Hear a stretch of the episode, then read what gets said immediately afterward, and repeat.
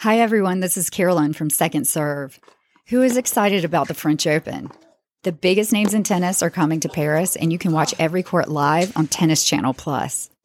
You can watch it on your phone or smart TV live in HD. So you can watch it at work or while you're waiting in your kid's carpool line. Live coverage begins Monday, May 20th. You can be there when it happens with Tennis Channel Plus.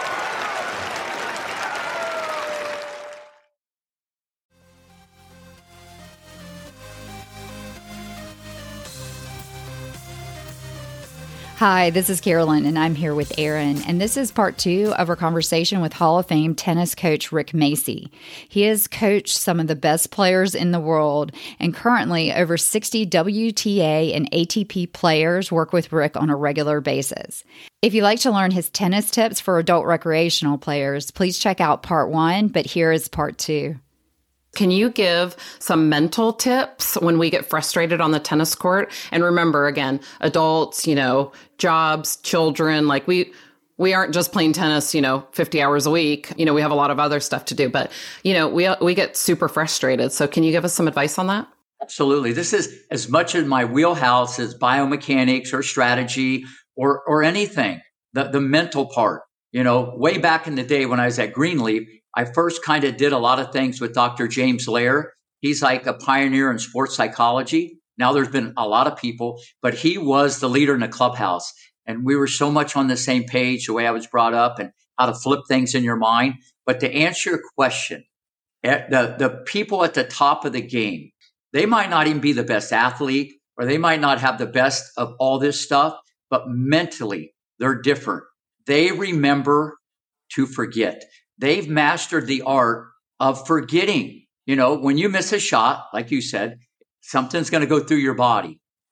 You got 20 seconds to flip it in your mind like it happened 20 years ago. It's the hardest thing to do because we want to respond.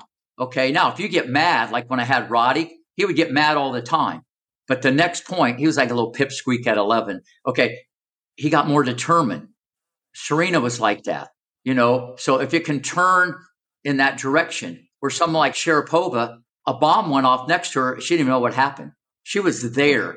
And that's why I went on the record. This kid could be number one in the world because she had the mental part. But having the ability to forget, okay, is the leader in the clubhouse. And it's a skill and it's an art. But if you practice getting mad all the time, you're getting better at getting mad. And I tell people this all the time watch people play singles and how they respond to their mistakes, then watch them when they play doubles.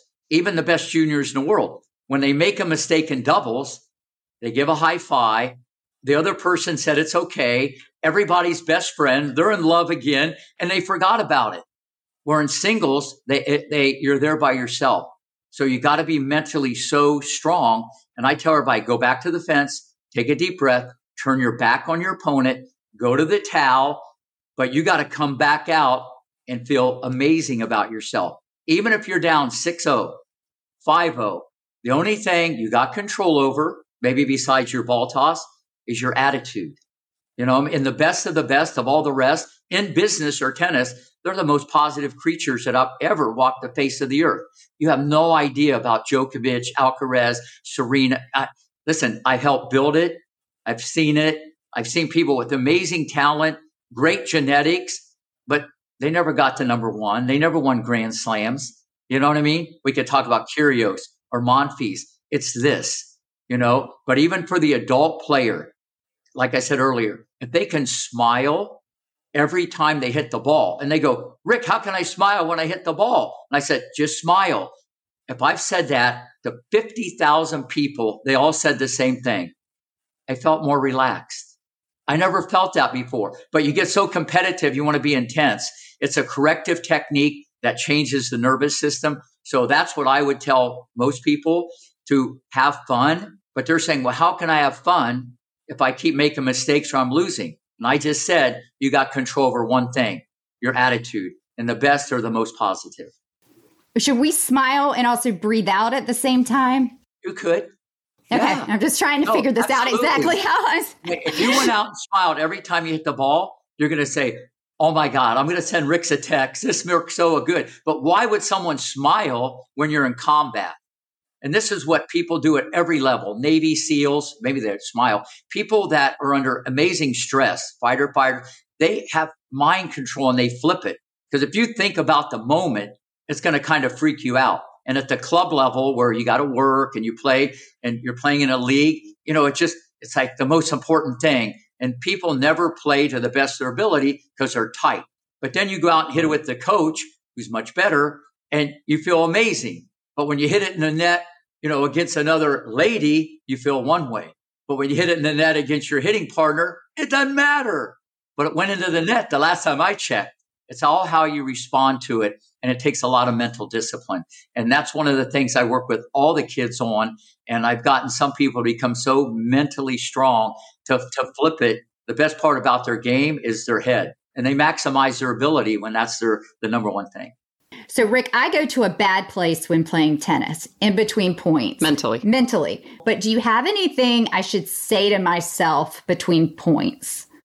Wait, are you saying you like have a temper?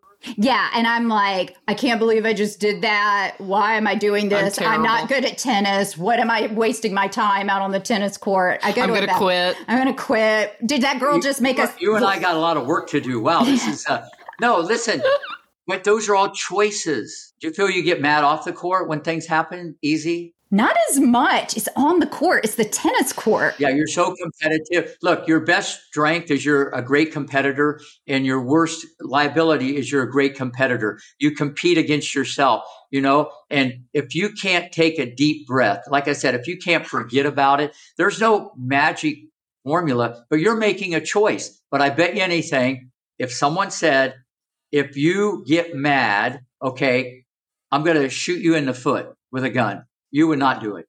That's okay, correct. Or if I said, okay, for this match, if you don't get mad, okay, I'll give you a million dollars, you wouldn't do it. That's but right. Here's what it is you got it backwards. If you get your attitude better, the way you handle mistakes, you might win a million dollars. That's what I say to people on the pro tour. It's all backwards. You know, you it's not helping you. But I'm glad you can identify it. I think that's the first way to correct anything. Okay. But and then your opponent, they think, I got her mad. I can beat her. She's not that good. She's blowing a gasket. So, especially if you play singles, that can really radiate to your opponent. You know, so no, it's a choice. You're making a choice. But I think you should look, don't listen to me. Look at greatness. Look at Federer and Nadal and Djokovic when they miss. And they've been playing at a much higher level than all of us. But look how they handle failure, whether they double fault or they make a mistake like they're at the point it never happened. It never happened. Listen, they're human. They're no one's perfect. Everybody has a breaking point. Everybody feels the same. It's how you handle it. So if you want to improve your game, we need to work on your attitude a little bit. Yeah. And it's not outwardly. Outwardly I'm fine, well, but it's in worse. my maybe that would be better. Yeah, maybe. Scream. I don't know. I mean, you're like a, a cat on a hot tin roof. You're just like, boom, no, it's like percolating. You might let it go. Just scream. Okay. Yeah, that's I gonna. I know Aaron's gonna be like, "What is going on with Carolyn?" if I if I ever screamed on the court, yeah. But when you do something good, do you celebrate it? Do you say, "Come on, let's go"? Do you pump up? No, well, I don't like that at all either. You got to have it both ways. If you do something good, you got to feel good about yourself and celebrate it. You know what I mean? And you'll do better. It's like someone says something nice to you. You like that compliment give yourself a few when you do something good on the court. I like that. Yeah. I like that. It's very important. That's great. So this is changing gears, but since you're a world class coach, I have actually enjoyed watch. I watch a ton of pro tennis. I play a lot of tennis, but I watch a lot of pro tennis. I've actually enjoyed the um, aspect of coaching now. How do you feel about a coaching the pros and b Carolyn? Well, I mostly stress um, and I think there's a lot of like weird hitches that this won't necessarily work for adult rec tennis. But how do you feel about the on court coaching now for pros? And then maybe down the years from now, could you see that happening in our, you know, recreational USTA matches? Oh, that's a great question. Yeah, no, that's a great question. But I'd like to address the rec. I think in the recreational part, I think the coach should be involved. And first thing, it'd make the pro go and drive his car and watch you play. Okay, that'd be number one. And number two, I think it, you need more help, my opinion, than the people on the tour. Yes. I think they could give you different insight because you're in the moment. You don't get to practice all the time. So I think that should happen all the time. I think that should be automatic, slam dunk. I really mean that. Now, on the pro tour, I've been asked that a lot. It's here to stay because before everybody was cheating, everybody was doing it. So they said, what the heck? Let's let it happen. The only problem I have about it now, a lot of the travel coaches, it gets to be sometimes more about them. Okay. I'm not saying it's not beneficial what they're saying or useful. It gets to be about them, whether they get on TV or whatever the case might be. I just think that's the, the downside. I personally don't know how much value there is to it. I think you do all the microscopic breakdown in practice then you go out there and you tee it up and let the chips fall where they fall. Because on the flip side, what if you have a player who can't even afford a coach? He doesn't have anybody there except his dad and maybe his cat and his dog. I don't know who he has with him. so it's not really fair if we're going to talk about that. And I think eventually, for some players, you become too dependent on someone else. You know, and I like your backbone better than your backhand. So, you know, I think all that should be done prior, but it's here to stay as long as it's all about the player. I'm okay. I'm okay. Yeah. If you remember at the U.S. Open, uh, Coco Gauff, when Gilbert was telling her what to do, whatever, whatever, she went like, zip it. I don't want to hear it. I listen, I love that. And that's why she's kind of here to stay. She's so mentally strong to tell someone that's kind of new, you know, to just like I got this. Quit chirping at me. I love that. And to come from a female athlete at 19 years old, I mean, that's huge. Okay. So that's kind of what I was saying. Let me, I got this. Yeah. And the announcers during that match were actually saying that he needed to cool it. She was actually keeping her cool better than her coach was because he was getting, remember when that protest happened and he was like, she needs to get off the court. She's a, Coco's like, I got this. I'm good. I love yeah, that. Someone needs to coach the coach, you know? Yeah. So now we went to another level. I think you grow more mentally through even failures, you know, instead of a band aid or whatever. Then what happens if the coach decides to leave and you created this bond or this connection, it can cut many different ways, but it's here to stay. But the Coco thing was epic, you know, and I think it helped a lot of people. Like sometimes you can overcoach and you don't want to say too much. You know, some of my best coaching with Venus and Serena, when Richard was there, I just kept my mouth shut.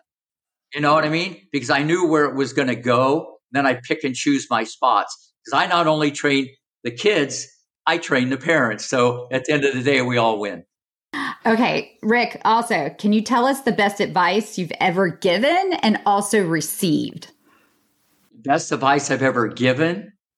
Okay. And the best advice I've ever received. Um, okay. The best advice I've ever given to anybody is try to make, well, try to get better every day. You know, try to make today your, it's a couple word answer. Try to make today your best day ever. Try to get better today. But I think the number one thing I would tell everybody, if I had to put them in order, you should always appreciate what you have instead of what you don't have because we get caught up in the insanity, all of us, you know, but that is the hardest thing to do. But if you can think about that, it can keep you centered, you know, so that would be that would probably be the best advice I can give anybody. And the best advice that I probably ever gotten is when people say like, like, well, it's not even, maybe it's a compliment. You're just so genuine and, and down to earth. And I appreciate, you know, all you've done. You know what I'm saying? The, that would probably, it's not really advice, but it just kind of meant I'm doing the things the way that I want to do it, the way I was brought up. And I never lost those Midwest values. And that's been a big part of, of when I teach. Because people, when you, when people feel that, that's how you extract greatness. I get kids to jump over the fences. You have no idea. You have, you have no idea how I can just get kids to do things or people to do things and build their confidence, even if they don't have any confidence. And it's real. So I think that's why I was really put on this earth and tennis has just been my platform. So I guess just reinforcing the way I kind of do things uh, is the best thing I've ever heard. We really appreciate Rick coming on the podcast. We have another episode with Rick where he will discuss the most exciting tennis match he has ever watched and also his most memorable moment on the court as a player and as a coach. So we hope you listen. Thanks so much for listening and hope to see you on the court soon.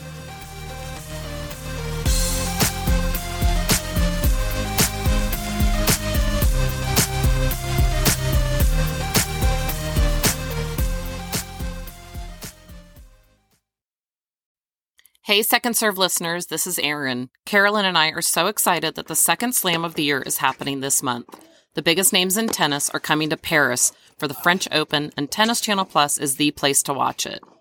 Tennis Channel Plus brings you courtside with three weeks of unparalleled access, and they do this with every single court live. Watch on your phone, your smart TV in HD, or like I do, on my iPad while I'm sitting at my desk working all day. I love to flip around to different matches on Tennis Channel Plus to see my favorite players in action. Don't miss your favorite tennis legends battle a new generation of talent and watch exciting new rivalries emerge on the historic clay courts of Roland Garros. If Carolyn and I can't be in Paris in person, at least we can watch all the matches on Tennis Channel Plus. Daily coverage begins on Monday, May 20th. Be there when it happens with Tennis Channel Plus. I know I will be.